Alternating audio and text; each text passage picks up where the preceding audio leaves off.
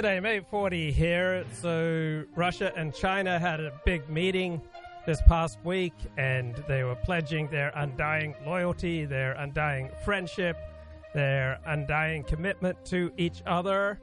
So, how concerned should the rest of us be? And I say, not very concerned. I remember I grew up in the Sacramento area from about age uh, 14 to 21 and there was the Sacramento Bee was the major newspaper, and then there was the uh, Sacramento Union, which was a conservative paper, and it had about one quarter of the staff.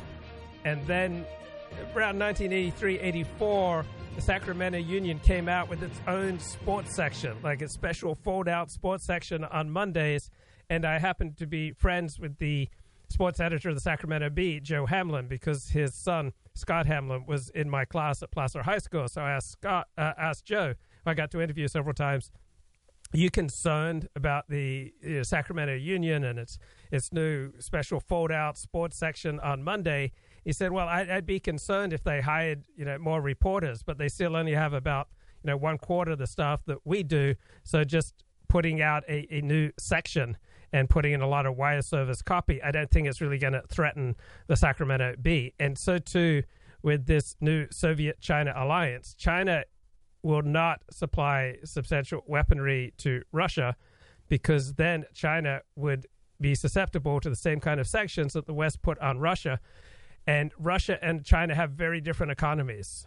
And so the Chinese economy would be incredibly vulnerable to international sanctions right? International sanctions would absolutely crush the Chinese economy, right? China needs the U.S. basically to maintain the world trading system. That's what has allowed China to get rich, but it could be taken away at any time, right? It's not going to, it's not going to last forever, and so eventually, right? China is just going to implode. I say in the next ten years. But you're probably wondering, what does Richard Spencer have to say about all this? So she said to Putin that nothing like this has happened for 100 years, and isn't this so remarkable? And um, I think Boris said something to the effect of actually, Russia has never been a vassal state until now, so it's been longer than 100 years. And I, I think that's very accurate. I was kind of reminded of uh, uh, Xu a comment about, uh, I, I think Kissinger, it's all legendary, but Kissinger asked him, What are your opinions on the French Revolution? And he said, It's too early to tell.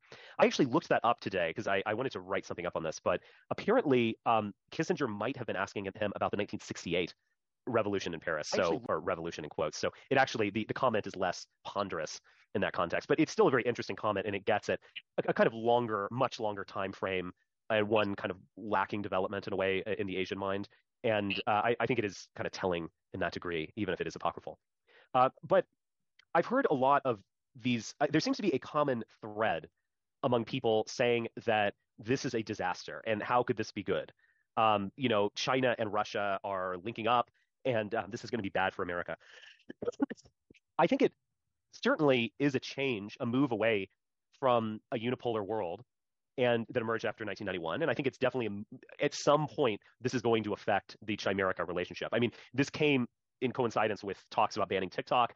Those are just two random data points, but I, I think it's significant that they were all happening at the same time. And uh, and uh, Blinken explicitly said that you know there he didn't name the consequences, but he said there are going to be major consequences if Beijing begins assisting Russia in its war effort in Ukraine. And, you know, ostensibly, you could say Beijing was there to promote their peace plan, which I read, and it's just this completely two dimensional thing that is almost like a parody of what Asians would come up with, uh, where it just said things like, we need to get away from Cold War thinking. That was almost the thing that stood out and vague talk of peace and something, but there's nothing there. I think the main thing is that you can imagine Russia becoming a vassal state on a whole host of ways. Um, they could start pumping gas, uh, obviously, into China. Um, they have huge natural gas reserves, as we all know. Uh, if they do conquer Ukraine, you've got a breadbasket that can be go and feed China. China can't exist without imports of uh, agricultural goods. Uh, that's a bit dubious, but I, I, think that's a real thing. And uh, particularly if the Chimerica thing ends, uh, I, I, can see China kind of see, you know, soft pedaling any criticism of the invasion of Ukraine is basically a way of saying, well, we might do this to Taiwan, and you guys, you know, what's good for the goose is good for the gander. We're not going to criticize Russia too harshly uh, so that we we don't get criticized. I mean, there, there's a lot going on here. There's just a, a vassal status of Russia in terms of people, Uh, there's an overabundance of Asian males in China. Um, maybe they're looking for some Russian wives. I don't know. Um, all of the there, there's a natural alliance, a geographic alliance as well. So, but there's no doubt of who will be the big brother in this relationship. I mean, after the Second World War, when Mao visited Moscow and you know, Stalin basically said, I'm going to look westward, you look eastward, we'll run the world together. They were all buddy buddies.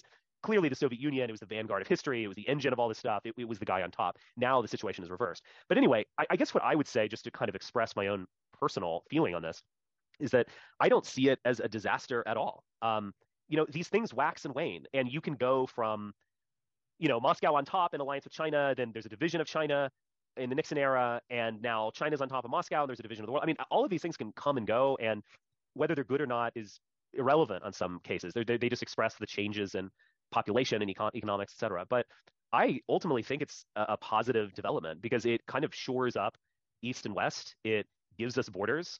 Um, I don't know why people are terrified about no longer having China under our thumb or something. I mean, it's natural that they're going to grow up and leave. Um, I think the, Ch- the Chimerica arrangement has been pretty disastrous in many ways.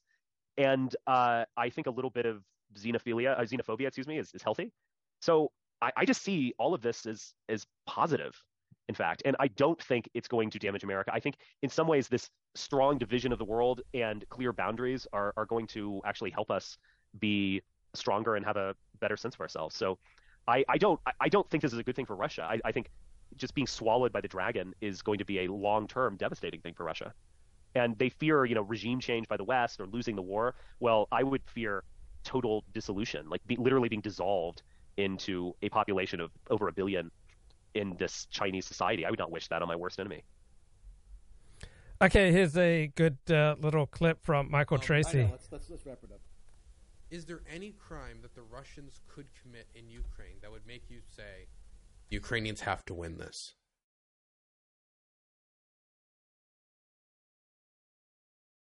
Um, I doubt there's really anything that could cause me to say, I'm now going to affirmatively endorse the indefinite perpetuation of warfare. Genocide? If they said, We are here to murder every single Ukrainian, our job is to wipe them off the face of the earth, would that be enough? That would be all the more reason to to me to pursue a cessation of the hostilities rather than an intensification of them. Because to intensify the hostilities would probably run in tandem with that, you know, ultimate devious design that you're suggesting that Russia like could hypothetically declare as their objective. Okay, uh, Michael, I disagree with that. I mean, so there's deeply. always again, there's always. It is America's obligation to pursue its own self-interest. It's not America's obligation to enforce uh, notions of international law or to stop genocide or to assist on the side of goodness against the side of evil, right? Uh, the nation state exists primarily to survive and protect its own people, not to intervene overseas. So, no, there's nothing that Russia could do in Ukraine that would that would say to me, "Oh, the American military really needs to get get involved, man. We just can't sit back." And here's the, the key thing from Reuters Russia, China are not creating a military alliance. Who says? Putin. All right? So Putin and Xi are professing friendship, they're pledging closer ties, but uh, there's no military alliance between Russia and China. So is Russia on a path to being a vassal state of China? I don't think so because Russia still retains nuclear weapons and Russia still has formidable amounts of natural resources. So no, I don't think that Richard is correct that uh, that the, the the Russians are you know on a path to somehow you know, just becoming a vassal state of, of China. So, what are the other states that one can assume will be swallowed in that vacuum? Mongolia, Kazakhstan. Well, when when China falls apart, all right, uh, it, this is going to be irrelevant. And China, we are watching the slow motion of China falling apart. Right, we've been watching this for several years now, and China is disintegrating, its economy is falling apart, and so the relative benefits of belonging to China are going to decline relative to the costs. There's not going to be a China as we now know it in 10 years. So Russia's using Chinese yuan for payments, but uh, China has very strict currency controls. So why would you use a currency that cannot be freely used and freely traded? Is there any infrastructure at scale to get Russian raw materials to China by land? No, not really. And so to build that infrastructure would take years. And by that time, China's going to fall apart. And let's get a little wisdom here from Deep Left Jerkle. You have this trend of let's post picture or pictures and videos of people getting beat up on the bus, of kids, little kids getting beaten up, like schoolyard fights, like middle schoolers punching each other. They're like, oh, see, this is what our country has become. We're victims. We're a little kid being beat. This is a metaphor for who we are. We're getting beat up. And the implication is never like, the implication when you watch a video like that, it's just it's just feeling a victim mentality, right? It's never like, here's why we're going to win. Here's the plan. Here's the discernible success we're making. It's like let's focus on and and see the thing is your brain can't distinguish between something actually happening and something that's simulated. So if you continue to watch videos over and over again of people getting beat up and people getting humiliated and you're like that's me that's and that's what ties us together we're both being beat up we're both being humiliated we're both being subjected to this evil system we're all victims. If you constantly simulate that in your brain, then then you become psychologically dependent upon it. You you get like a dopamine hit. You get excited to lose because every time you lose, you can say and see that's that's what justifies me. That's what makes me a morally superior person because I'm a loser. And I've lost more than anybody else. And it, that kind of competitive spirit gets redirected toward being the biggest loser and pointing out everything that's oh, this is discriminatory and this is, you know the words, you know the phrases. So that's this obsession. And it just become, it's pathetic. It's not attractive. Try going up to a girl with some of these political talking points. Hey, did you know that actually we're the real victims? Because we get beat up on school buses all the time. Do you know that? Do you know that we're actually more discriminated against? Do you know that actually we. Did you know that actually. did you know about. Yeah, hey, Remember that war? We lost that war. We're losers. We've been losing for 70 years. We're losing our country. We're losing our civilization. We're losing everything. We just, just don't stop losing. Okay, that's an interesting point from Deep Left Jerkle. What is it, Kenneth Brown? I, I disagree because we live under an onslaught of mainstream media attention and elite attention to whenever a, a black person is treated badly by a, a white person. So clips of other other people getting beaten up, you know, different different directions of victimhood, right, are in a sense restoring sanity and restoring a sense of reality.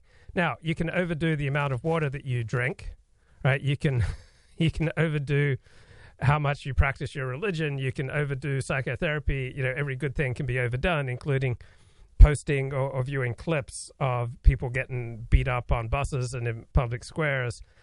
But uh, a, a moderate use of these clips, you know, reminding you uh, which which groups commit disproportionate amounts of crime.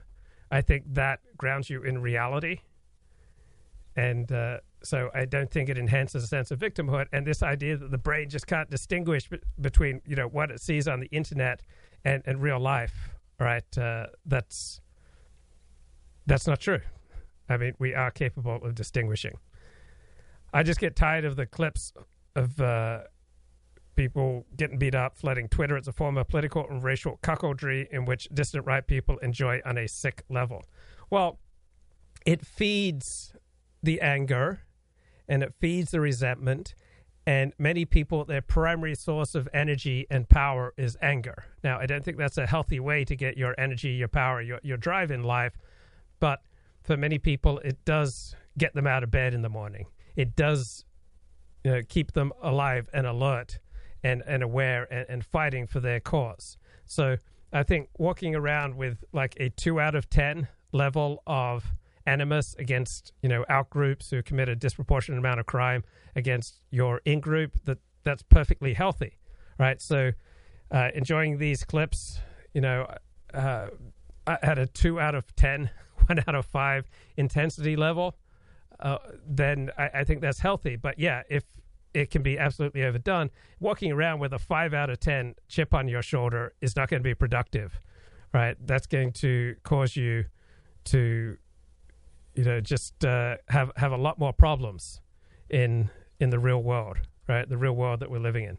Let's get with the parents at least twice a year. These are very simple expectations. All parents are for it. The idea that you can demonize this bill, I, I, think it's outrageous because it's a perfectly good bill and it's the kind of thing that Americans would expect Congress to do with their money. Well, Anne Marie, um, the the man who runs the Senate, uh, Chuck Schumer, has said it's Orwellian and it's dead on arrival. Essentially, there. So, is this just kind of a, a PR optics game by House GOP? 100 percent. It is a messaging bill because it has no life after getting passed in the House because it was passed by House. Republicans. I think what really you need to think about is going into 2024 why the Republicans want to make this a talking point. When you look at Pew Research, 50% of Republicans say students and how their parents are involved in education is one of their top priorities. And just close to where he's sitting right now, Glenn Youngkin, this is how he was able to win the governorship. At the last minute, he really started focusing on education, and then he won independent voters and suburban households, very much so suburban women. So Republicans really view this as a way to potentially drive this message home to win 2024. So this is what the Hill says about what's actually in the bill. The measure would require schools to publish their curricula publicly, mandate that parents be allowed to meet with their uh, children's teachers, and make schools give inf- information to parents when violence occurs on school grounds. So, Liz, why didn't any of the Democrats want to vote for that? Look, so I work in communications, I work in branding, and I got to say kudos to the people who wrote this bill because it sounds uh, completely innocuous. Like, who would be against parental engagement? Who would be against safer schools? But if you scratch beneath the surface, you see that this is an attempt to bring the culture wars to the last place they should be, which is America's classroom. It's a defense. Well, no, and, it's a defense oh, against just the let culture me finish. war. And, and, and why do I why do I say that?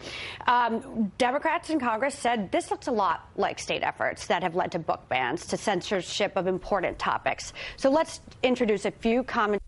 Yeah, we don't want to get political. All right, the the left dominates education, and we can't we can't we can't get political about that. We should just accept that the left dominates education in a completely neutral fashion. So Republicans have stumbled on a winning issue. Right, this is a great issue for Republicans, and the idea that the left should just, uh, by by the will of heaven, dominate uh, how our public education system is run uh, deserves to be contested. Right, this is how Glenn Youngkin got elected, and it's a winning issue for Republicans, and uh, they, sh- you know, they're they're playing a smart game here. I I don't see any significant downside to Republicans pushing this kind of legislation. Okay, here are the decoding the gurus on Stefan Molyneux. appearing on Joe Rogan or something is very important because they don't have access to such mainstream platforms and they, they can, you know, lots of people are like, oh, it's just a joke. You know, people know Alex Jones is just a crazy guy. But when you have such a large audience like Joe Rogan, there will be a portion of your audience that like says, well, that was funny. Let's go like check out this guy's content. And then like a portion of that that sticks around and, you know, starts to go down the conspiracy rabbit hole. So it's, it's I've seen various people that are deplatformed, and nearly all of them complain about the loss it makes to their income and audience reach. So it is effective. Like yeah, the, yeah, like I, I, think most people would agree with that. I think it's like it's interesting. Like I don't have a fully thought out philosophy and um, about this, but it is interesting to think about that free speech question because the those principles of free speech sort of came about in it during times. I think it was the 17th and 18th centuries when you had publications in places like London that were you know ranging from little you know basically since they invented the printing press there was there was some means of of mass communications whether it was just like little flyers and caricatures and mini newspapers um, and you know, it was at that time that the authorities, the king and whatever, would get annoyed by that stuff and, and would and would enforce some rules. And and then it was obviously seen as a great liberal achievement to, to put an end to that kind of government censorship and, and to allow publishers to to to publish anything and, and, and not to lock people up for giving a speech on a on a, on a street corner or, or arranging a political meeting or publishing some kind of magazine, right? Yeah. So that, that was seen rightly as a great step forward for, for from a liberal point of view. But at, those, at those times, there were always these natural speed limits and natural friction involved in the process of speech. Yeah, like it costs money to, to distribute uh, a newsletter. Um, you generally had to convince people to pay for your magazine. You, you you would call for an event in a particular physical location, and people would actually have to travel there and turn up. So there were these natural impediments to to spreading information. So actually, it was it made perfect sense to not have any controls about whatsoever because you really wanted to maximize it. What's happened since social media is that's completely changed. Yeah, we've just eliminated all of the friction from communication, and we're seeing a new environment where where there is, uh, you know, the, the power of communication has become so much greater. So I think, you know, I, I say this as like a dyed in the wool liberal type person, but I think maybe some slightly fresh thinking is required to deal with the technological environment we find ourselves in. And yeah. I don't, and I don't mean, you know, okay, now let's just let's, let's try authoritarianism now. I mean, let's let's let's let's think about things like moderation and and editorial oversight and think about what role that should play. I thought you were going to go Scott Adams. You know, is a benevolent dictator really so bad? But it, it, like, I I think the uh, yeah that you know Trump's case is an interesting one because there's there's legitimate like obviously he was given a lot more leeway than normal users would be or even like celebrity users right? Because he he almost threatened i mean he did kind of threaten nuclear war on the platform of korea about the, you know his big button and and he is that against, is that against the terms of service uh, yeah it seems like it should be.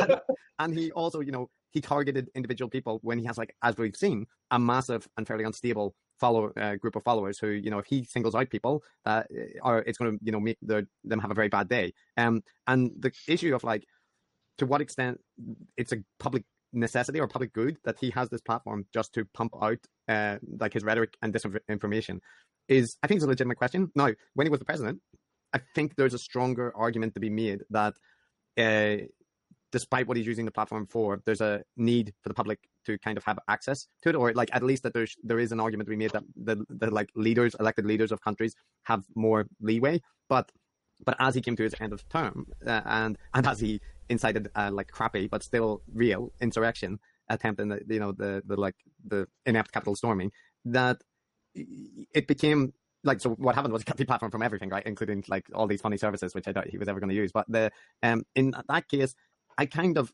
think the like now we don't get Trump's tweets daily, right? It's coming from secondhand sources, mainly reporting, and it definitely seems to have made a difference in yeah. terms of how much reach he has. And I, I kind of think, as a private citizen, that I, I'm I'm I'm okay personally. I'm okay yeah. with yeah, that. but Chris, I mean, just to be argumentative, I think it's I think it's dangerous to argue from examples. You know what I mean? Like you could definitely nominate particular people and go, mm the world's better off without them, right? And there's no doubt the world. I'm not, I'm not advocating his extermination. yeah, no, that's right. See, by the same logic, you could. That's the problem, right? So, so I'm, I'm being argumentative.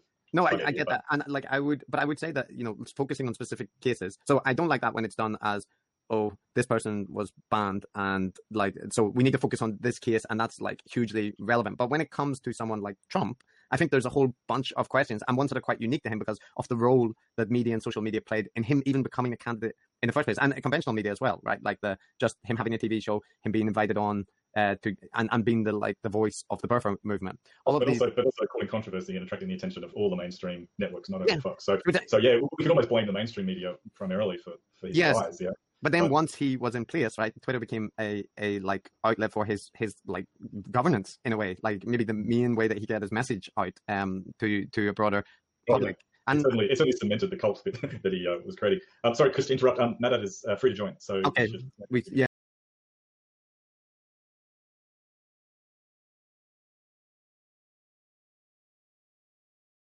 Song quiz. song quiz.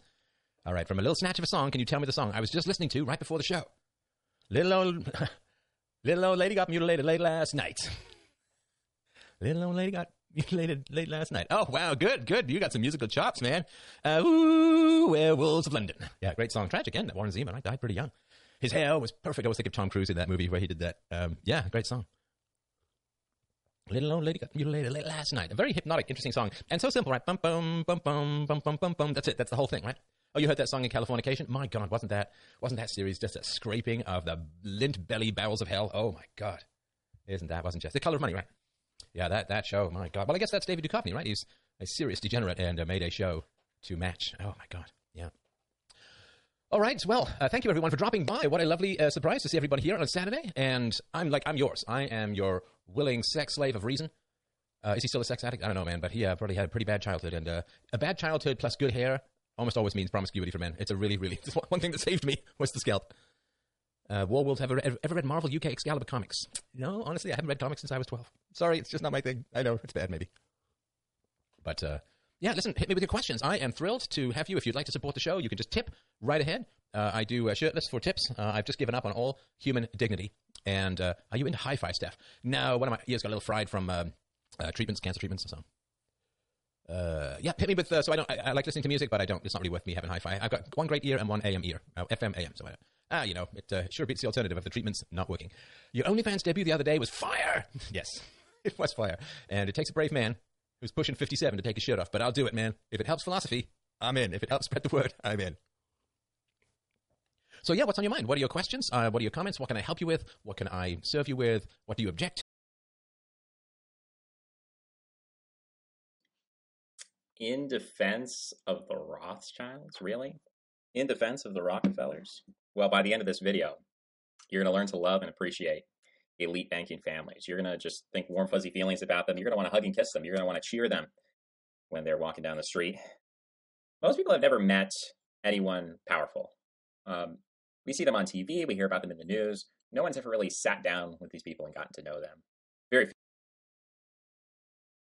few. Like, we talk about uh, six degrees of separation, right? You can think of, oh, well, I know a guy who knows a guy who knows a guy. And I don't think ultimately, well, there are some people who oppose Mark Zuckerberg or Bill Gates because they think they are, they don't like their personalities. Uh, but I don't think that's most people. I don't think most people oppose financiers and billionaires and CEOs because they are weak or androgynous or nerdy. I think the reason why there is a hatred of Bill Gates or the Rothschilds, or the Rockefellers, or any of these Soros. It's because we view them as uh, maybe I shouldn't use the term we. I, w- I should say that the hatred of elites, of globalists, of international bankers, I would say that it comes from a belief that they are either completely incompetent and messing everything up, or that they're intentionally poisoning us and destroying us and attacking us, and that we're locked in a battle and that they are enemies and that they are consciously, maliciously attempting to undermine the great democratic masses of people. They are trying to attack the nation and the folk. And this is the perception that people have when they hate on the elites. And I want to challenge that. You know, I had a discussion today. Somebody brought up the CIA. And they're like, oh, the CIA does all these bad things. And some people even say we should abolish the CIA. I'm just sitting there and I'm listening. I'm like, are you going to do that? Am I going to do that? Are either of us going to abolish the CIA? No, no one's going to abolish the CIA. And in the wider course of the discussion, we were talking about the Vikings. You know, the Vikings. Let's say you're you're a peasant in Ireland, or you're a monk, or you're a Slav, and you wake up in the middle of the night, and the Vikings are coming, and they're killing, and they're pillaging, they're looting, they're stealing, and those who surrender, they bind their hands, and they throw them on boats, and they sell them in the slave market. Often, these people are sold in the Mediterranean slave trade. They end up in the hands of the Ottomans or they end up in the hands of Muslims. This is who the Vikings were. You know, this is what they did. And this is what people had to suffer under you know, for hundreds of years, Viking raids across Europe. And even after the Vikings, you had the Barbary slave trade. You had North African pirates continuing the work, kidnapping people, selling them into slavery, sex slavery, harems, working them to death, castrating them. I mean, when we talk today about chemical castration, when we talk about hormone replacement, when we talk about emasculation, when we talk about imprisonment, when we talk about criminal justice, when we talk about you know police killings, when we talk about any of these really uh, sex trafficking, when we talk about uh, wage slavery, I mean, I guess it is kind of unique to talk about like the poisoning of the air and the water, and I am very sensitive to that, and I am very concerned with that. But you know, my perspective is that ultimately, when we talk about the pollution of the air and the water, whether it's by microplastics, whether it's by forever chemicals, these chemicals are not just being produced randomly, and they're not being produced arbitrarily or in and of themselves. They are industrial byproducts of processes intended to. Yeah, so the primary question should be as opposed to what? So, to the extent that we have a globalist system right now, right, how would we be improved by having, say, more autarky, more self sufficiency. And there are negative sides to industrial production, as Deep Left Joko was just mentioning. There's there's pollution, but what if we didn't have any of this industrial production? All right, would the overall quality of our lives be better or worse with more or less globalism, with more or less democracy, with more or less socialism, with more or less capitalism. All right. The United States, like every major country, is a combination of it has some democratic elements, it has some oligarchic elements, it has some dictatorial elements, it has some socialist elements, it has some capitalist elements. All right. And so perhaps you can turn the notch up to have more democracy, which is exactly what Israel is doing right now. Israel is increasing the power of democracy by giving parliament more power to appoint judges, and it is reducing the power of the Israeli Supreme Court. All right, it is moving in a more democratic direction. Now, many intellectuals have argued the United States would be better off with less democracy, or less capitalism, or you know, less socialism. So it's just a matter of like fine tuning this element or that element. All right. When I first got up this morning and uh, I I clicked on Twitter for some reason, the first thing I did this morning at about 5:20 a.m. and I saw an article here by Stuart Ritchie on inews.co.uk and I started reading it and you had to subscribe so I shelled out 3 pounds. So I think that's what $3.50 for three month subscription to iNews, and he says, important article here. Don't panic about social media harming your child's mental health. The evidence is weak. We're told the internet destroys children's mental health, but Stuart Ritchie read all the relevant studies and sought little to support the claim. So a study is not a study is not a study, right? Some studies are much more profound. They have many more participants. They're much more rigorous than other studies. So you can't just say, oh, we got two studies supporting side A, but we've got 14 studies supporting side B. Therefore, side B is more likely to be correct. What you need to pay attention to is the quality of the studies. Right, so if you've been on social media recently, you won't have been able to avoid people talking about how bad social media is. For more than a decade across many countries, children's and teens' mental health has been getting worse. More anxiety, more depression, lower happiness in general and the trend looks even worse for girls. You know what's really bad for your mental health, apparently? Being left wing. being left wing and female tends to be really bad for your mental health. Also, being far right, dissident right, uh, tends to be really bad for your mental health. But if you're somewhere towards the middle, towards conservative, all right, that tends to be you know pretty good comparatively for your mental health. So here's Stuart Ritchie. Several commentators with big audiences are claiming that social media, along with the smartphones that enable it, is now known to be a cause of these growing mental health problems in children and teens. First, we have the psychologist Jonathan Haidt writing a detailed article on Substack called Social Media is a Major Cause of the Mental Illness Epidemic in Teen Girls. Here's the evidence. We have other writers on Substack explain how they changed their mind and they now agree with Jonathan Haidt and how honestly it's probably the phones that cause teenage mental health problems. Then you've got John Byrne Murdoch, who just sounds so impressive at the Financial Times. John Burn-Murdoch writes these columns with all these statistics and all these studies, and it just seems like, oh man, this guy is so empirically grounded. You know, this guy is is you know a real scholar. He's a real maven of statistics, but I consistently find that the that his work is not nearly as impressive as he comes across. So now he's, he's writing a column, Smartphones and Social Media Destroying Children's Health. Now, the message of these articles is broadly the same for about eight years now. They've been arguing that uh, the evidence is in, and to quote John Burn-Murdoch, it makes an overwhelming case that smartphones are having a catastrophic effect. Stuart Ritchie says, I don't agree. Having read all the relevant studies in this area, I think a lot of the evidence is shaky a lot of the evidence is unclear. It's okay to still be undecided. So, here are three things you should not do when you're faced with studies. These are three common misleading tactics people use in the debate over the effects of smartphones and social media, and they use with regard to academic studies.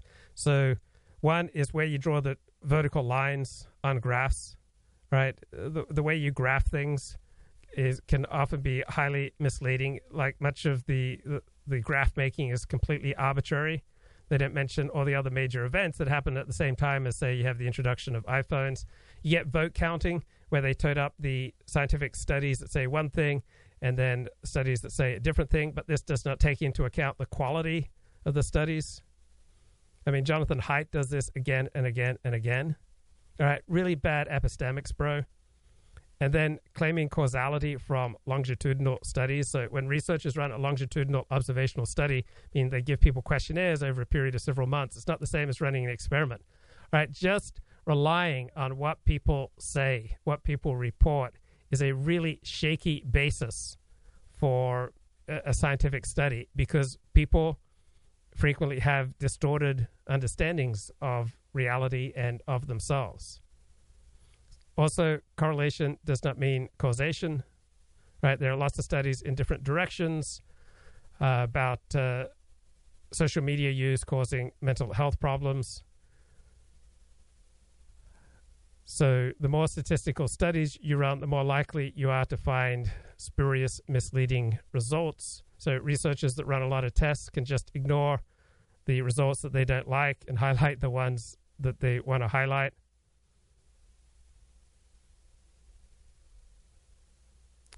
And uh, a lot of good stuff here from Stuart Ritchie. But meanwhile, let me create catch up. super products, right? So when you watch the film Dark Waters with Mark Ruffalo, and the DuPont Chemical Company is producing these Teflon pans that consumers are buying. They're saying, oh, isn't it so nice to have a non-stick pan? So they're buying these pans and then come to realize that the chemicals that DuPont is using is causing birth defects, cancer. So ultimately, DuPont is responsible, right? Because they knew there were issues, they pushed the product forward anyway, and they poisoned a lot of people. But as much as DuPont is responsible, none of this would have happened if there weren't consumers who were willing to unwittingly consume these products. Social media is entirely destructive. And any screen, like the YouTube video you're watching right now, it's harming your circadian rhythms. There are all sorts of poisonings that we know are happening. Like, I tried to be healthy throughout my life, but I, like millions of other Americans, make poor food choices. You know, buy some processed food, or you buy the non organic, or you buy what's convenient, you buy what's cheap, you buy what's tasty. We have some degree of complicity. It may be passive. So here's a consistent problem with Deep Left Jokel. He makes all these pronouncements which indicate he, he's read quite a bit, but he gives you no sense of the basis on which he's making these pronouncements. He doesn't usually list sources, and so it just makes these you know sweeping pronouncements. Social media screen use is really bad for you. Uh, there's there's no strong evidence for that. It's bad for some people. It's good for other people. It's uh, it's you know indifferent for for others. But uh, Deep Left Jokel just all the time he just makes these like grand sweeping statements, but he feels no moral or scholarly imperative to provide evidence for these grand sweeping statements. He hears one thing and he just seizes on it, but he's really crap at evaluating the things that he hears and reads right? He, he doesn't have the ability somehow to evaluate and to ponder and to think through the things that he hears. He just seizes on things that he hears or reads that uh, fit in with some point that he wants to make, but he does not seem to have the power of evaluating them. It may come from a certain level of ignorance. May come from laziness. It might not be malicious. We might not be actively trying to destroy ourselves with our choices, but we all make choices that have some level of complicity, even if only through the complicity of ignorance. Now, for us to stop making these choices, to return to organic forms of produce and animal husbandry, to get rid of the non-stick pans, to ban the forever chemicals, to ban plastics, to return to glass. All of these things are going to increase the price of goods. They're going to make them less convenient. It's going to make life harder. And I don't see the democratic masses being willing to impose these kinds of stoic limitations on themselves. And so what ends up happening is when you look at the complicity of people in their own destruction and their unwillingness to rise up for their own sake and to ban these harmful poisons, then you get into situations where you know you basically end up supporting some form of authoritarianism or fascism or you know dictatorship of the proletariat, where uh, it's kind of Rousseauian general will, and the people don't know what's best for them, or they're not willing to do what's best for them, and so they must be forced to be free. Okay, more, more great stuff from Stuart Ritchie. I'm really getting my three pounds worth here. And Elliot Blatt says uh, Deep Left Jokel is right for, for a change. So he, he links to this uh, amazing article here a comprehensive review of randomized clinical trials in three medical journals, the most prestigious medical journals, reveals 396 medical reversals. Right? The ability to identify medical reversals and other low value medical practices. So, medicine is not a science, it contains elements of science, but it's not a science. Like economics, probably not a science, it contains elements of science. Psychology, not a science, but contains elements of, of science. So, so much of what you're told by your teachers and by your doctors and by public health experts is just does not have strong scientific basis.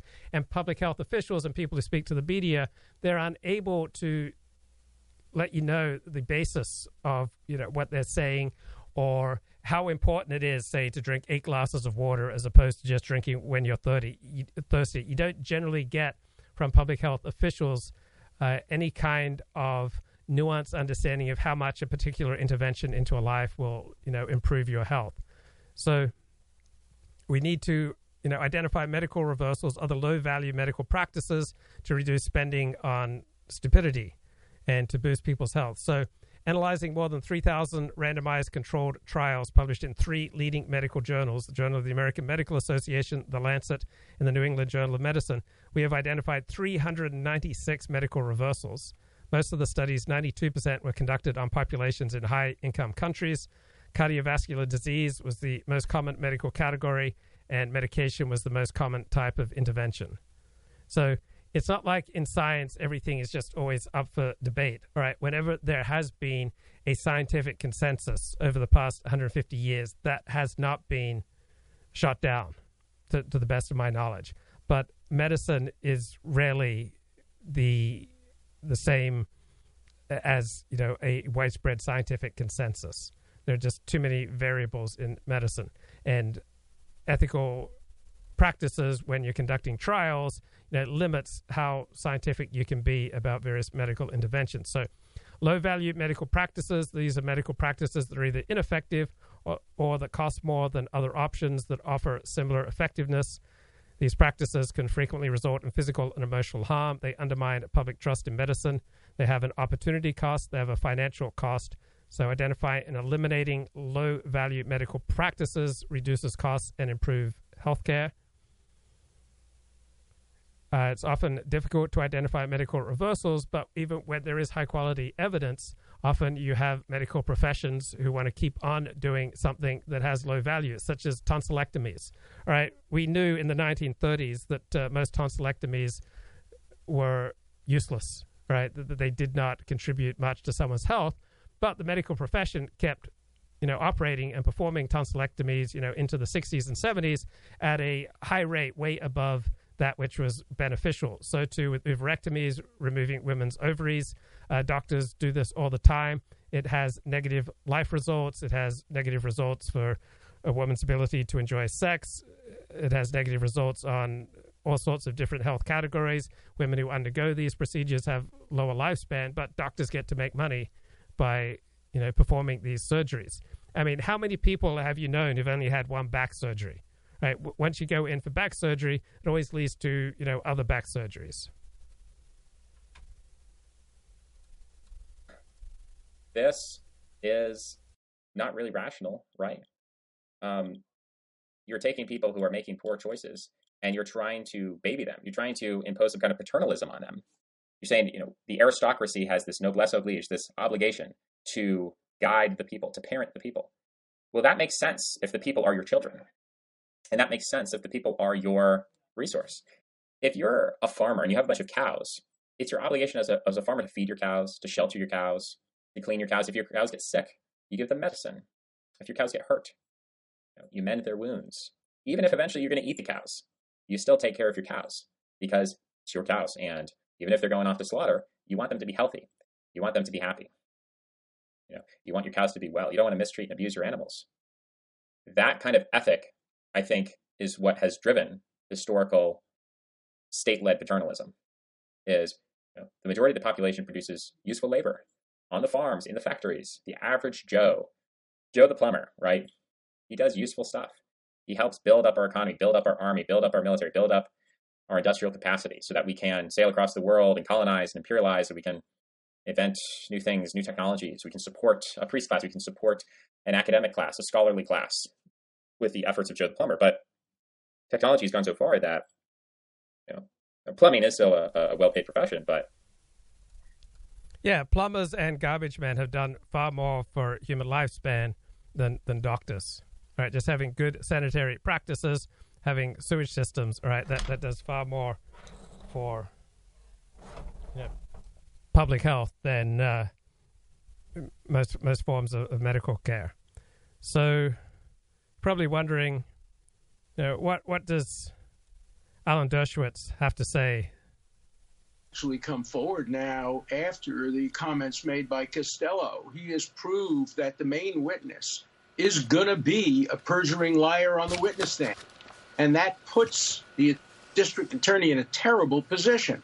If he uses Cohen as a witness, he could actually lose his bar license. It's unethical to put a witness on the stand who you know is lying, and he has to know that Cohen will be lying. Or he tries the case without Cohen, which is very difficult, or he does the right thing he drops the case. In, in Get Trump, I go through each of the four cases against Donald Trump, and I prove by precedent and evidence that none of the four cases has any basis in law. All four of them are politically motivated. And I think the worst and the weakest case is the one in New York, which is based on a sworn, uh, admitted uh, perjurer who lied to his own lawyers you know, recently a court said if you lie to your lawyer, you lose the privilege because that's so bad. But we know that uh, that he lied to his lawyers. His lawyers have essentially broken the privilege and said that he lied to us. He told us he was the only one involved in this payment, that nobody else was involved. How is he going to explain on the witness stand? Did you lie now? Did you lie then? Nobody's going to believe him. So this is the possible case to bring against Trump. And I would hope that maybe grand jurors finally would wake up and say, look, we're not ham sandwiches here. Yeah. We're going to stand up for the law. And the law says, no, you don't indict under these circumstances. Okay, Alan Dershowitz. All right, back to some of these excellent Stuart Ritchie columns in inews.co.uk. How parents could actually help their children avoid peanut allergies. So Science's U turn on peanut allergies reminds us to ask for evidence even when it comes to expert advice. So, anyone who had a baby more than a couple of decades ago could be forgiven for being surprised by last week's news. A new study appeared giving recommendations on what you should do to help your child avoid a peanut allergy. The advice is the exact opposite of what health authorities were saying not long ago. So, around 2% of people in Western countries have peanut allergies, and they're no joke, all right? They're very serious. But the best way to avoid developing a peanut allergy, all right, is to feed your kid peanuts very early in life. But for decades, the public health advice was, you know, don't don't give uh, children peanuts before, say, the age of three. From the UK Department of Health to the American Academy of Pediatrics, right? No peanuts for children until age three. No peanuts for the mother during breastfeeding. And what was the basis for this advice? It was always incredibly thin. Always incredibly thin. So now we get a high quality randomized controlled trial appearing in the prestigious New England Journal of Medicine. And it now gives parents the opposite guidelines introduce peanuts very early on. And that will significantly reduce allergies to peanuts. So we have had so many medical reversals over the years, right? One study from t- 2019, which I just mentioned, found 396 times when this has happened. So all these reversals tell us one important thing. Thing scientists have to dramatically raise their standards when they're giving advice. It's not good enough to make recommendations or to treat patients on the basis of a few small, low quality studies. So ask experts for their evidence.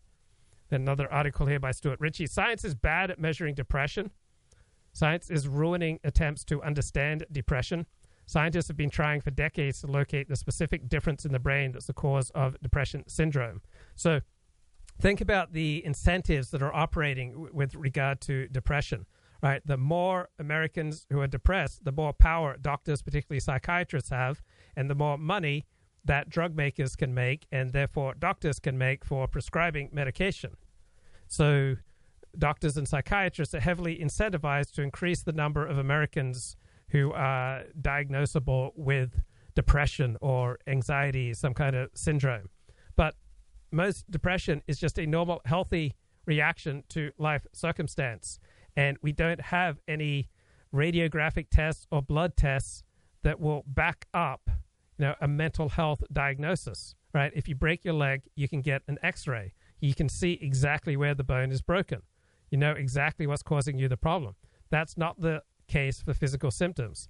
If you, you know, suddenly have problems with your ability to express words, all right, uh, you can do a brain scan, but uh, it may not may not uh, solve the problem. Then there's depression. So scientists have been trying for decades. Right, the, the whole psychiatry profession has been trying for decades to find a biological basis for their claims about human nature, and they've essentially come up with zero.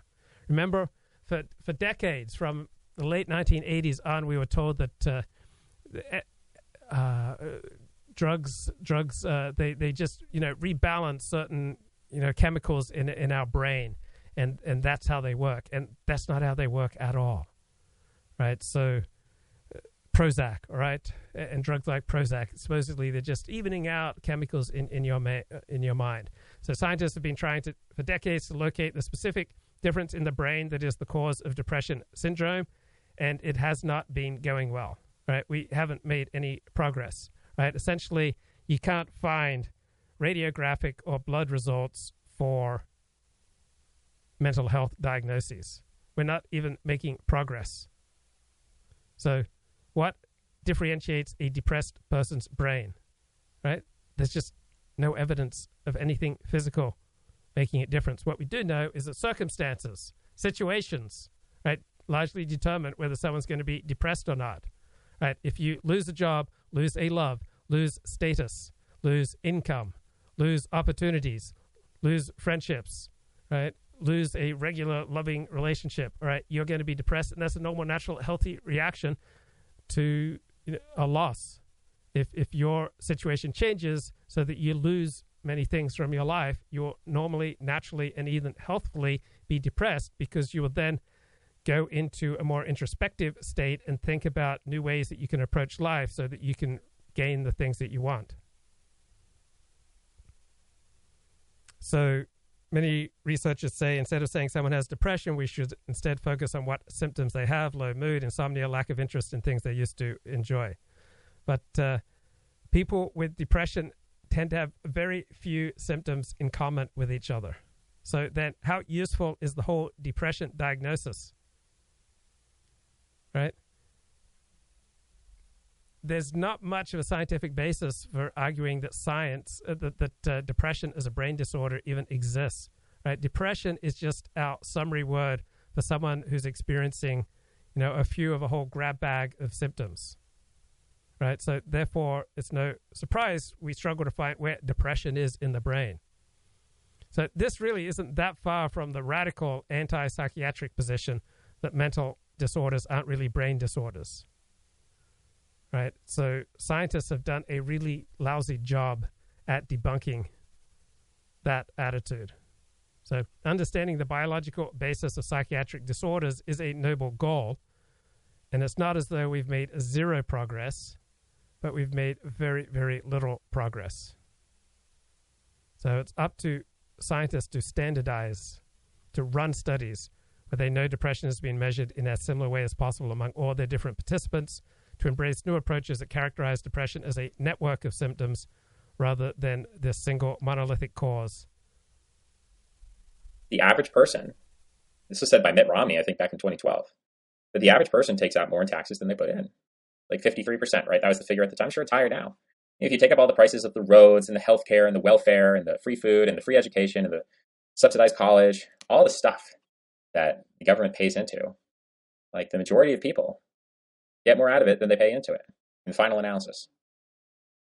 And so, you know, throughout history, you could say that the elites were parasites. The bankers are parasites. They're usurers. They're taking 1% off the top. They don't perform any useful labor. And therefore, we should have communist revolution. We should abolish the elites, the capitalists. We should give power to the people, the workers, because they are the ones doing the real productive labor. I mean, that kind of argument made a lot more sense when we lived in an agricultural or an industrial economy. But in an economy where AI and automation has made the manual laborer more and more obsolete, less and less needed. There are there is still a need for strawberry pickers, but it's decreasing. There was always a need for excellence. All right, there's never been a society that doesn't have excellence, and if you have excellence, and you have excellence in a you know service or a production that is needed by society, it would make sense that you would then achieve elite status. Uh, Laponia says, I have put way more into the social welfare system through taxes than I've ever taken out. Nobody I know has even taken welfare and whatnot. Right, here is something that does make a big difference with mental health, and that is your attitude towards life. So we have recent es- essay for social science and medicine mental health. We have epidemiologist recognizing a significant gap in depressive attitudes between liberals and conservative teens. Right? This gap was present in all years of the study from 2005 to 2018. It grew significantly starting in 2012. Right, liberal girls tend to be significantly more depressed than boys. So, why are liberal teens more consistently depressed than conservatives? Well, we generally find that uh, conservatives are consistently happier than liberals, right? The General Social Survey, which is pretty much the gold standard for social surveys, finds that there has been a consistent 10 percentage point gap between the share of conservatives versus the share of liberals who report being very happy. Right? Conservatives do not just report higher levels of happiness, they also report higher levels of meaning in their life. Right? So why do people do painful things? Like I start every day with a cold shower. I exercise quite a bit. I lift weights. I do push-ups. I do pull-ups. Many, you know, I take a cold shower even when it's like 38 degrees outside. So these are frequently painful things, but I get meaning and purpose and identity, you know, out of engaging in painful practices. When you convert to Orthodox Judaism, there are fast days, there are all sorts of restrictions on your life, but when you take on practices that add identity, purpose, meaning to your life, you'll generally feel happier than if you don't have those levels of identity, purpose, and meaning in your life. So, conservatives consistently have higher levels of meaning in their life. And this happiness and meaning is enhanced when conservatives get to surround themselves with others like themselves. Conservatives are more likely to be patriotic, they are more likely to be religious, they are more likely to be happily, they're more likely to be married, they're more likely to be happily married, they are less likely to divorce. Uh, religiosity tends to correlate with greater subjective and objective well being. So does patriotism. So does marriage. So conservatives tend to feel deeper connections with their country, with their family, and with God and the universe. Conservatives tend to be more conventionally attractive than liberals. They tend to have better sex lives. They tend to be healthier. People who are healthy in childhood are more likely to become conservative as adults. People with higher measured cognitive ability are also more likely to conserve economic conservatism and cultural liberalism. So there's a pretty big happiness gap between conservatives and liberals. The labor pool of manual laborers is decreasing and it's being paid less and less well because it's less and less valuable, because they're less and less in demand. You know, the supply of people who are capable of picking strawberries is pretty constant. I'm capable of picking strawberries, you're capable of it, everyone's capable of it but the demand for it keeps dropping, and so the price of a strawberry picker keeps dropping. The the the economics are shifting. So the logic of paternalism, which just had a cold, rational, like if you're a farmer, you take care of your cows. If you're a king, you take care of your people. It makes economic sense. And kings who don't respect that law and farmers who don't respect that law of paternalism, they lose. You know, if you let your cows die, you lose money. If you let your people die,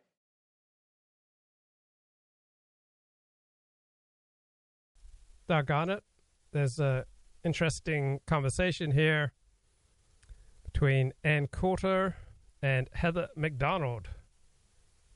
So they're talking Hello, about. I'm Ann Coulter. Welcome to my Substack video. Very controversial with the Great issues. Heather Mac Donald. I'm so happy she's come back. A few years ago, uh, she wrote a blockbuster book, The War on Cops How the New Attack on Law and Order Makes Everyone Less Safe. I read it when it came out, and I've been listening to it again on audio.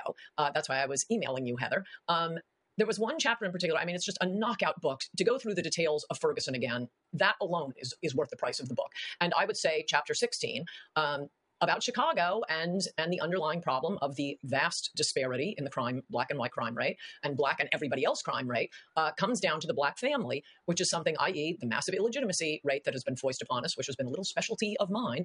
Um, but that chapter, that is worth six times what the price of the book is. so, welcome, Heather. That's what I want to talk about today. Oh, fabulous. Well, unfortunately, it is a perennial topic, and um, it's good to just get facts down, like for the Ferguson riots, how quickly we forget. You know, so everybody needs to do their part to document uh, the various urban atrocities that we've been through, because the media is obviously going to do its best to memory hold them. I thought it was especially fun because I was watching, of course, um, Ferguson as it was happening. Um, and I forget his last name, but that is um, George Floyd's compatriot Dorian was all over MSNBC. I'm talking to one of my friends, you know, I'm not sure I totally believe everything Dorian says, but it was gospel at MSNBC. Um, Lawrence O'Donnell had on, there was a, a, black lady who was sitting in her car, and this was like introduced like the Rosetta Stone of the evidence, and she had a direct view of it. Um, this this is going to blow it away. Lawrence O'Donnell, nope, nope, this is premeditated murder. He's going away for life. And I'm just listening to all these witnesses on TV. How many times has the media instantly believed the alleged eyewitnesses, and it all turned out to be horse crap? Well, I don't know if they've actually acknowledged their error, and many people have not. You know, you can go to a college campus and you'll get the usual say their names chant thrown at you, and Michael Brown is inevitably included in that. So the fact that the Obama Justice Department, through clenched teeth, kicking and screaming to the you know finish line, had to admit that the hands up, don't shoot narrative about Michael Brown had no factual basis whatsoever, has made no difference in the narrative. Unfortunately, you know, I feel compelled to say this. Uh, we are absolutely right to put up a very large wall of skepticism before these narratives about innocent uh, blacks gunned down by racist white police officers. But we also have seen cases where the police officer's account is not borne out by, by video, and that is most recently embodied, perhaps in the most egregious way, by the Tyre Nichols uh, shooting in, in, or rather beating in, in Memphis. So I would say. Okay, let's get a little bit on the possible banning of TikTok and his Matt Taibbi. Who's on the Twitter files and exposing potential collusion between government and media to hide truth. Matt, it's good to have you this morning. Thanks very much for being here. Thanks for having me, Maria. Well, you have integrity and want free speech all around. What is your thoughts on TikTok? Does anything change in your mind about not wanting censorship, even though we know that the Chinese Communist Party has laws in place? Any Chinese company will be under law, forced to give up any data that the CCP wants. Does that change your uh, opinion about the potential of a ban on TikTok? Well, honestly, what it reminds me of is early 2017 when Google, uh, Twitter, and Facebook were dragged to the Hill by the Senate Select Committee on Intelligence, and uh, you know it was demanded of them that they come up with a plan to prevent the sowing of discord. Governments are always going to want these platforms to guarantee to them that they will have access to uh, the content moderation machinery of these platforms, and TikTok is probably in the same position as those platforms were back in 2017. It's a very difficult question, speech-wise, like what do you do about these platforms? So I, am not really sure how I feel about it. I, I think it would be a major unprecedented step to block it. It would be an unprecedented step, but you also have these efforts by foreign adversaries to buy into U.S. media. Look, take Russia. We talked last week about the potential of an acquisition of Forbes Media. Now, um, I heard from one of those people, Shiv Khemka, who said, no, we are not attached to Vladimir Putin. And yet there are many people who feel that that group wanting to take over Forbes Media is an issue. So what about that? I mean, the U.S. media companies uh, are, are, U.S. owned with the exception of a TikTok or, or, or, or perhaps if we see a Forbes Media deal go through from a foreign adversary. Well, I think the uh, opinion of Americans historically has always been that our democracy is vibrant enough that we can withstand propaganda from other countries by simply having a better argument, um, making a better argument ourselves to our own population. Uh, that's the principle of free speech. If uh, other governments want to try to propagandize our population, uh, I doubt they're going to succeed, frankly, unless we mm. do a hmm. very, very bad job of, of talking to our own people about what our goals are. Yeah, I like that. I like that analysis. Matt, let's talk about Twitter files because you were able to expose really what looked like collusion between the FBI and government agencies and Twitter. What, what strikes you most uh, about what just took place in terms of exposing uh, the, uh, the uh, partnership it looked like? Well, our most recent um, discoveries involve uh, uh, something called Stanford's Virality Project, which was a, you know, it was created by Stanford University. It's an outgrowth of something that was called the Election Integrity Partnership that was uh, that was founded in 2020. There's a lot of state money uh, involved in this uh, project, but what was most significant about what we found, we found emails to Twitter in which this project uh, told them that they should consider as standard misinformation on your platform true stories that might promote hesitancy or true stories of vaccine side effects. So we now know that a lot of these uh, anti-disinformation programs, whether they're actual state agencies or whether they're NGOs that are state-funded, they're targeting true information that just happens to be counter-narrative, which I think is extremely dangerous. Yeah, it is extremely dangerous. And then you've got this administration wanting to set up a disinformation governance board. How scary is that? It's terrifying. Uh, They've tried a couple of times. The Disinformation Governance Board last year uh, had to be uh, basically paused after three weeks, and then they threw it away. But they continued to have something called the MDM subcommittee. Now, just last week, they essentially announced that they, they're no longer going to have that, this misinformation, disinformation, malinformation subcommittee. But there's another subcommittee that's coming up behind it that I think may uh, essentially inherit the same mantle that the Governance Board was supposed to have. So we have to be on the lookout for these government efforts to try to centralize the cleansing of, quote, disinformation from the media landscape, which I don't think is the government's job. You know, Matt, how do you feel about all of this? Because I know before you started, you know, discovering all of this uh, really bad behavior, you uh, identified as a Democrat, and now you've got all of your friends, quote unquote, in the media attacking you for exposing this.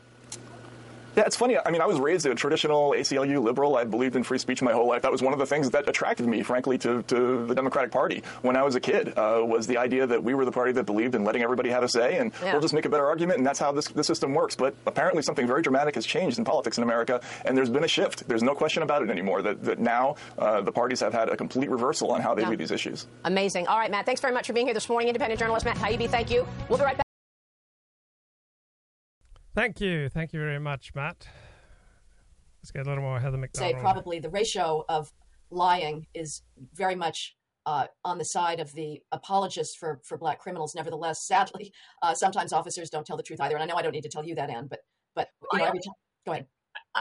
Whenever people say, uh, people on our side, this is um, sort of writ large, are always um, very quick to say, well, of course there are the bad apples. Of course there are the bad apples. Yes, there are bad apples in every line of work. When are are, are liberals going to start saying about activists? Of course there are bad apple activists. Um, how about trial lawyers? There are bad apple trial lawyers. There are the bad apple Democrats. We're- I mean, I suppose it's better to be on the side of honesty and truth, but how about we get a few bad apples in the professions they like because they're bad apples there too. I'm surprised. Okay, so I've been reading New York Review of And uh, Steven Weinberg, the late uh, physicist, had some interesting essays in here. And he makes the point of course, we don't know everything with regard to science, but we do know some things. And we will continue to progress in science, but some j- scientific judgments will not change. So, since the downfall of the phlogiston theory of fire and the caloric theory of heat in the 19th century, there has been no generally accepted theory in the exact sciences that has turned out to be simply wrong.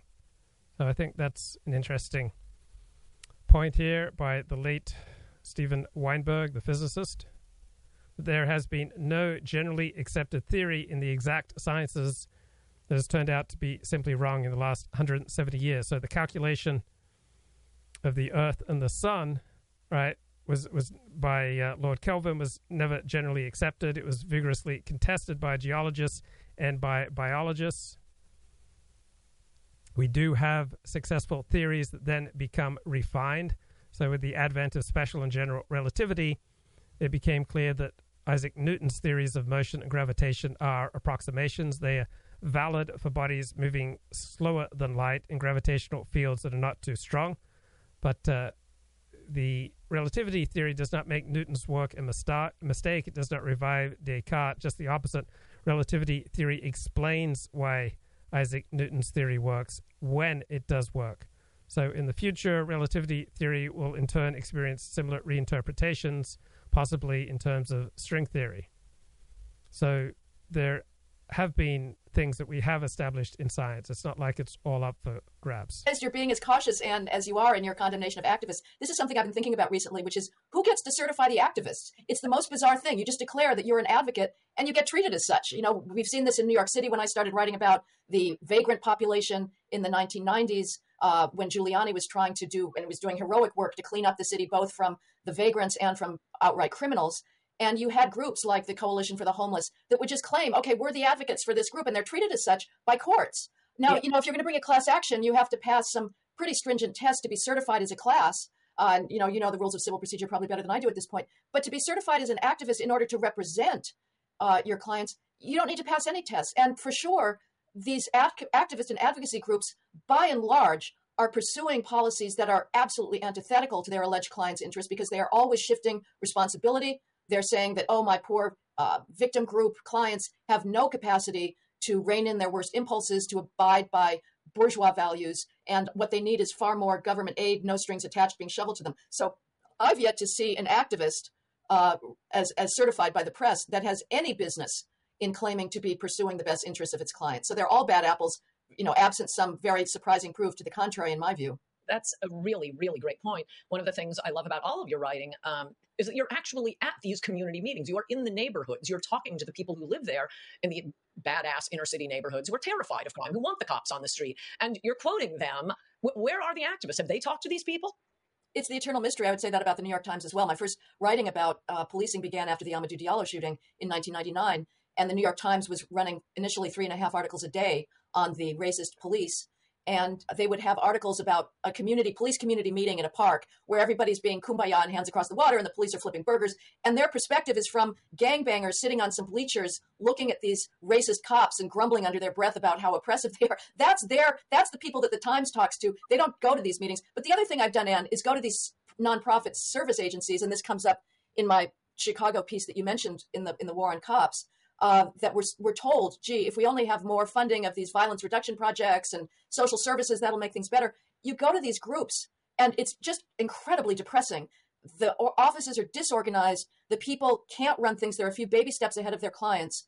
And I've, when I was doing a lot of writing on welfare and, and, and vagrancy in the 1990s, uh, I would go to these groups that are above all representing the welfare clients and say, well, tell me about fathers. Do you think that family formation is a relevant consideration in trying to uh, combat poverty? And to a person, I would get, no, no, absolutely not. Instead, they're doing their little daycare centers in high schools for teen mothers to, that completely normalize out of wedlock childbearing. So the, the values, the political values are lousy, but the sheer competence levels are also really bad. And the idea that shifting more taxpayer money into these social service groups is going to solve anything is completely ludicrous.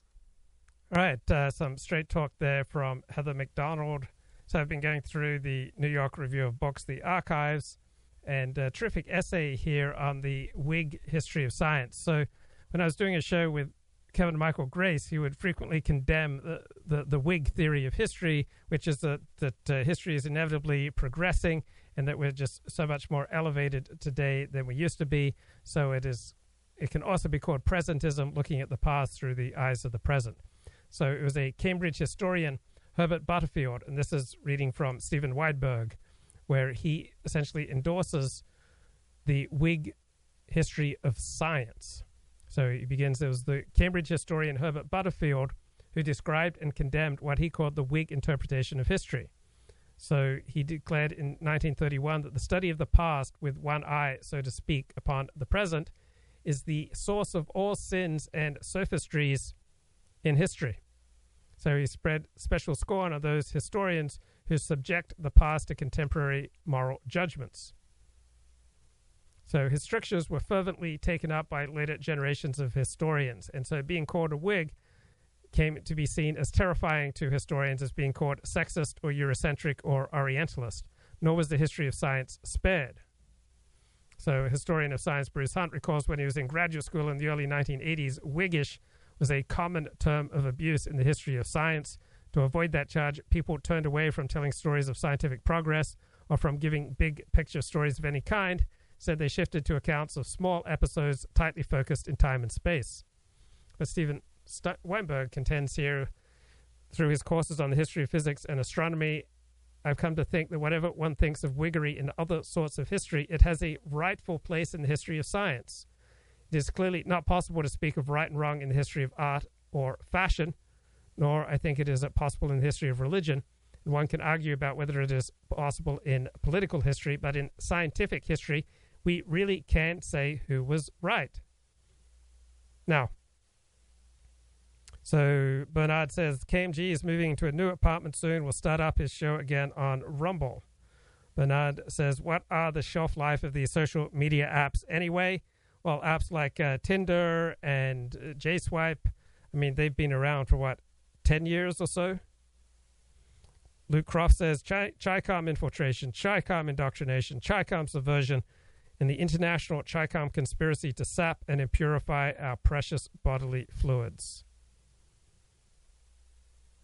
Is TikTok even going to be here after China collapses? asked Bernard. 40.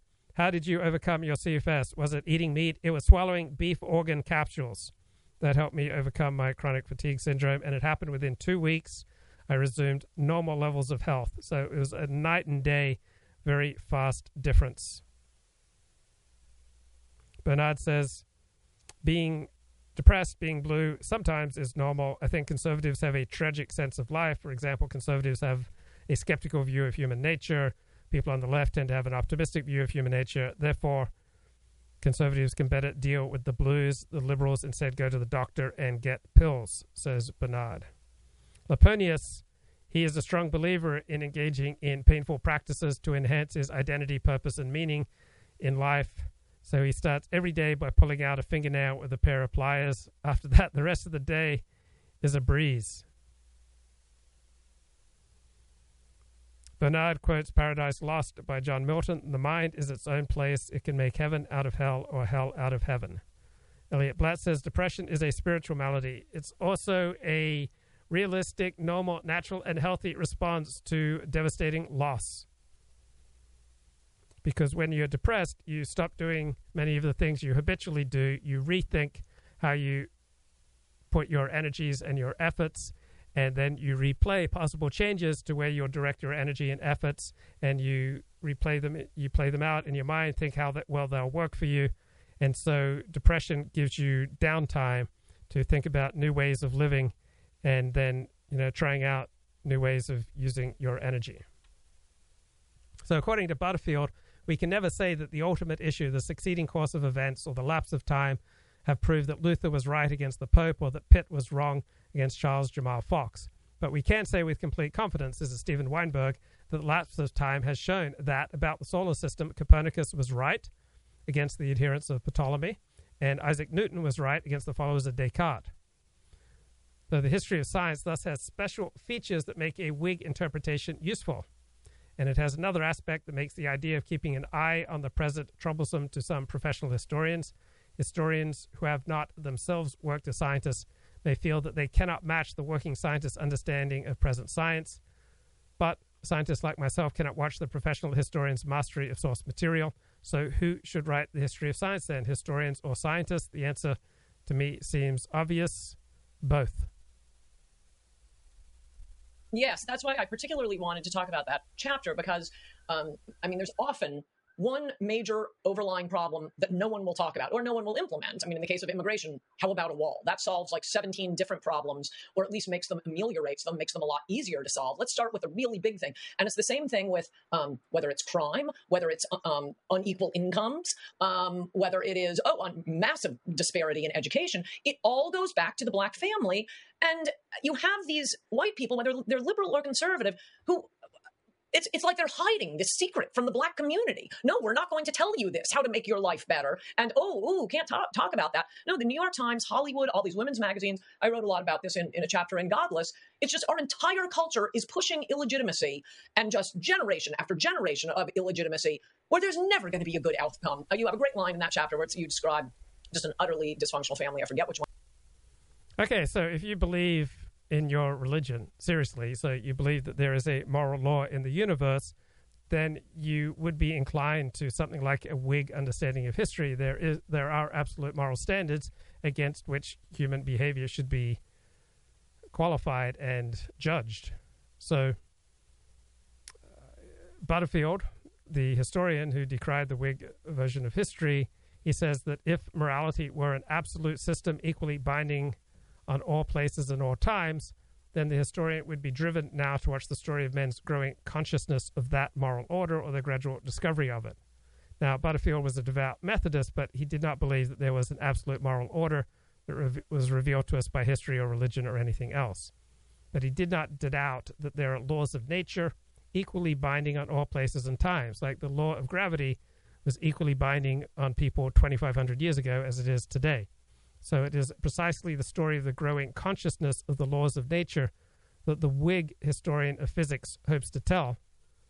But that story cannot be told without keeping an eye on our present knowledge of the natural world one it was, but some young teenage black kid involved in a horrible crime. And, you know, he and his brothers have the same mother and they all have different fathers and they've never seen their father. And the mother may have left and gone 200 miles away, left them with their grandmothers. And then you say something like, um, a class on how to get health insurance is not going to help this situation. Yeah, well, I talk about, I, I went to these various social service groups out in the far south side of Chicago, Roseland and Altgeld Gardens, which ironically is where Obama did his Alinskyite utterly feckless community organizing in 1984 when he was a year out of college. So there's a, a really ironic storyline there because 1984 uh, was when you had Benji Wilson, a high school basketball star who was gunned down by gangs, uh, and and that just continued. In in 1994, uh, you had an 11 year old boy, Yummy Sandifer, who uh, out broke out in a gang shooting, killed a girl, and his gang compatriots then executed him so that he wouldn't uh, snitch on his gang rivals. You had a five year old boy, Eric Morse, who was dropped out of a 14 story public housing project by an, a 14 year old and a 10 year old because he had refused to uh, steal candy for them. And then the, the whole hook for this story was the Derrion Albert fatal beating in 20, 20 2009. Uh, that sort of got the country's attention again before they all turn their before we all turn our eyes away. This was a boy who was caught up in a big gang battle that was going on in the middle of an intersection in the same Obama neighborhood of Altgeld Gardens in Roseland, and uh, his rival gang members, and he was standing there just completely uh, without any kind of provocation.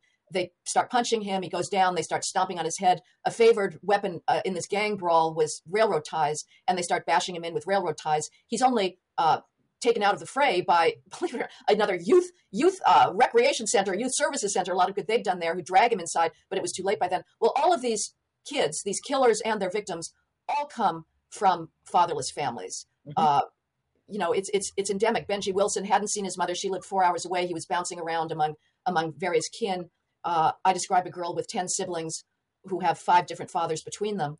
Uh, but I would say, yes, we should definitely uh, blame whites. And you had a, a very uh, uh, important book by a guy named William Ryan, who I know you've heard about, called "Blaming the Victim," and he said, "Well, heaven forbid we should ever have any kind of expectations of of blacks to get their house in order because they're simply the passive victims of of uh, racist power structures." That having been said, mm-hmm. there was more of a tradition up through the 1950s of black leaders being willing to speak, at least within their own community, to the ongoing social breakdown. And and you had uh, black newspapers like the Chicago Defender publishing articles about these are the sorts of behaviors you should engage in that will not bring shame upon our race. And then in the 60s, something changed, and you got the rise of the idea well, if we are too honest about our own problems, that's going to just cause, uh, create an excuse for resegregation. And so you got, even within the black community, a whole series of excuses and an unwillingness to say you have any kind of personal efficacy. Uh, this is something for us to solve because at this point, there is nothing that the greater society and let's be honest that whites can do to reknit the black family you're absolutely right it's the biggest problem and it's going to be the one that's the hardest to solve but it's got to come from within